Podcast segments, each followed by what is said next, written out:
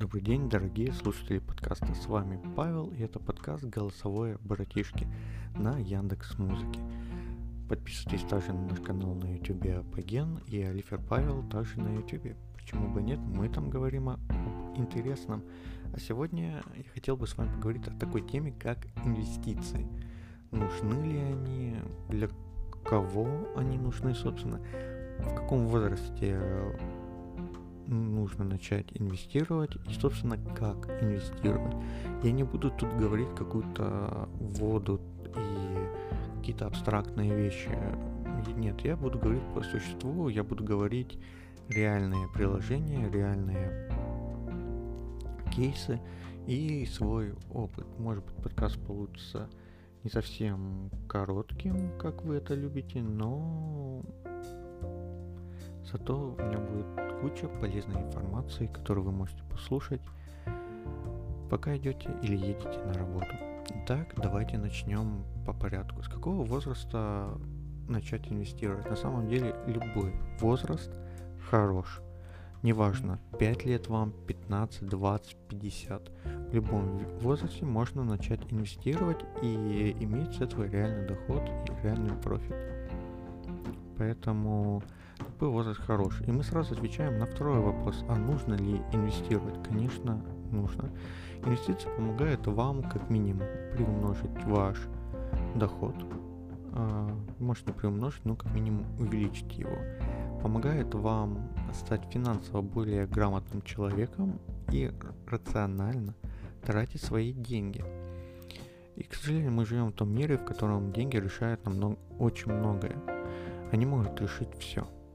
Я действительно об этом говорю. То есть деньги могут решить все, особенно в России. Вот реально все. Поэтому, если у вас их нет, то, к сожалению, жить будет сложно. Это, к сожалению, это правда. Простите, если я вам ее открыл, а вы ее до этого не знали. Но это действительно так. Я сам не богатый человек, но стараюсь э, иметь какие-то средства.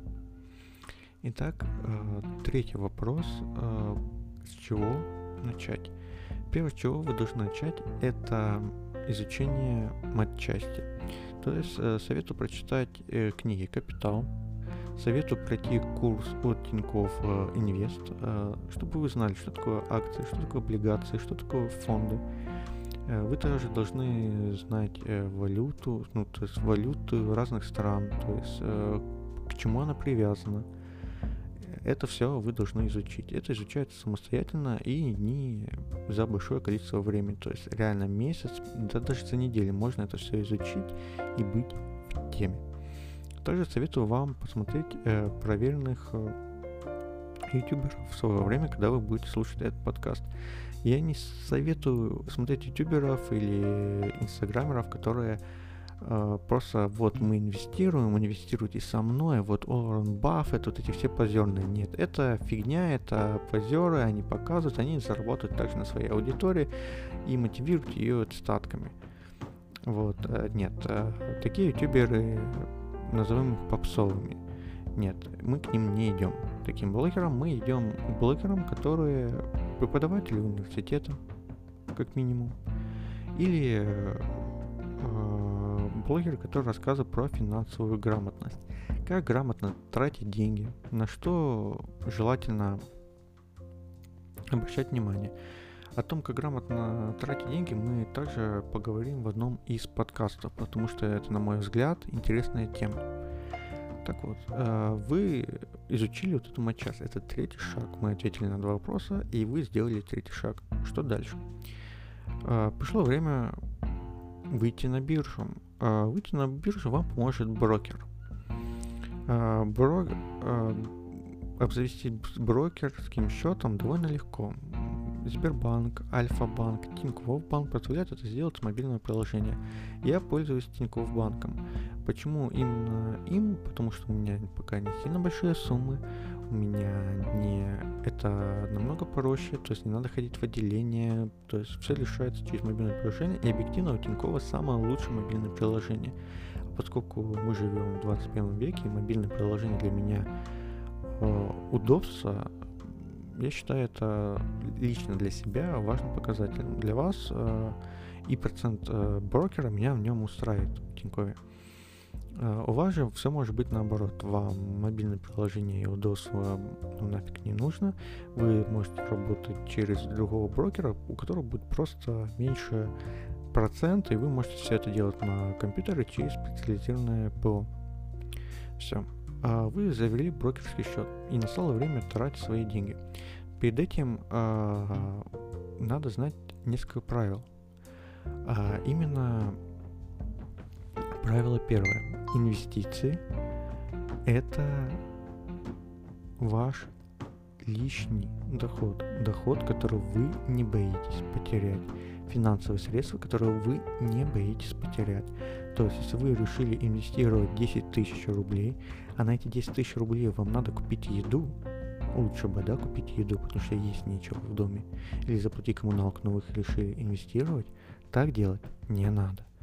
Вы должны инвестировать, пускай малые суммы, но те, которые вы готовы потерять, те, которые вы готовы отложить и копить в долгий ящик, да, вот, э, но не последние деньги. Так, последние деньги нет. Вы сначала должны закрыть все свои кредиты. Это, но это уже второй совет. Первое это то, что не инвестируйте свои последние деньги. Втор, второй совет. Перед тем, как инвестировать, закройте все свои кредиты. Не лезьте в инвестиции, если у вас есть кредиты.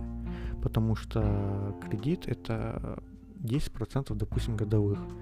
В акциях и облигациях 10% годовых это надо весьма грамотно все распределять, чтобы получить такой процент. Либо фарта массе АОЕ. Видите, а кредит это стабильная плата, которая и проценты, которые вы переплачиваете банку. Поэтому намного выгоднее будет, если вы закроете кредит и у вас не будет никаких кредитных обязательств. Ни ипотеки, ни кредитов, ничего, ни рассрочек, ничего. У вас этого нет, вот только тогда вы идете в инвестиции.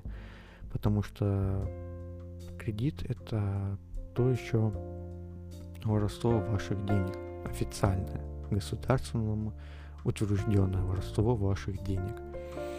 Поэтому не надо лезть в кредиты и ипотеки. Как можно быстрее закрывать их досрочно. Не надо думать, что вот сейчас придет инфляция, и 10 тысяч, которые я плачу сейчас, через 10, 5, 10 лет моей ипотеки будут уже копейками. Нет, поверьте, инфляция уже заложена в ипотеку. И когда вы закрываете ипотеку сроком на 20 лет, вы купили квартиру себе, банку и еще кому-то. Да, вот, э, поэтому нет. Закрываем все свои траты. Два совета выслушали, все, мы пошли тратить. И третий совет, э, точнее не тратить, а инвестировать. Почему я такие термины использую, прошу прощения. Третий совет. Определитесь с вашей целью. Нельзя просто взять и прийти и сказать, я инвестирую, а зачем? Ну, я не знаю вы должны знать, на что вы тратите свои деньги, а, куда вы их вкладываете, на что вы их инвестируете. И на что я имею в виду то, что вы пришли и такие, вот, я хочу иметь деньги, вернуть э, через год. Через год у меня будет покупка автомобиля. То, допустим, но покупка автомобиля я уже молчу, что это не самый лучший выбор, это так себе инвестиция, но вы берете и такой,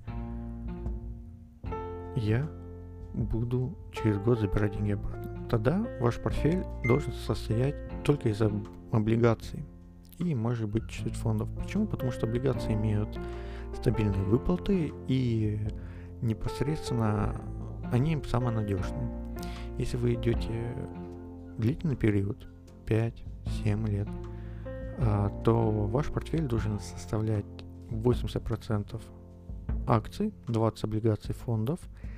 И чем ближе вы к концу своей даты инвестирования, тем больше вы продаете акции на пике, начинаете их сливать и вкладывать в облигации. Слили акции в облигации. Облигации более стабильный, надеж... надежный источник, а потом выводите деньги. Так вы все грамотно выведете. Вот, это был краткий ликбез, с чего начать инвестировать. Если этот подкаст наберет э, какой-то отклик, мы запишем вторую часть. С вами, спасибо, с вами был Павел, подкаст «Голосовой братишки». До скорых встреч.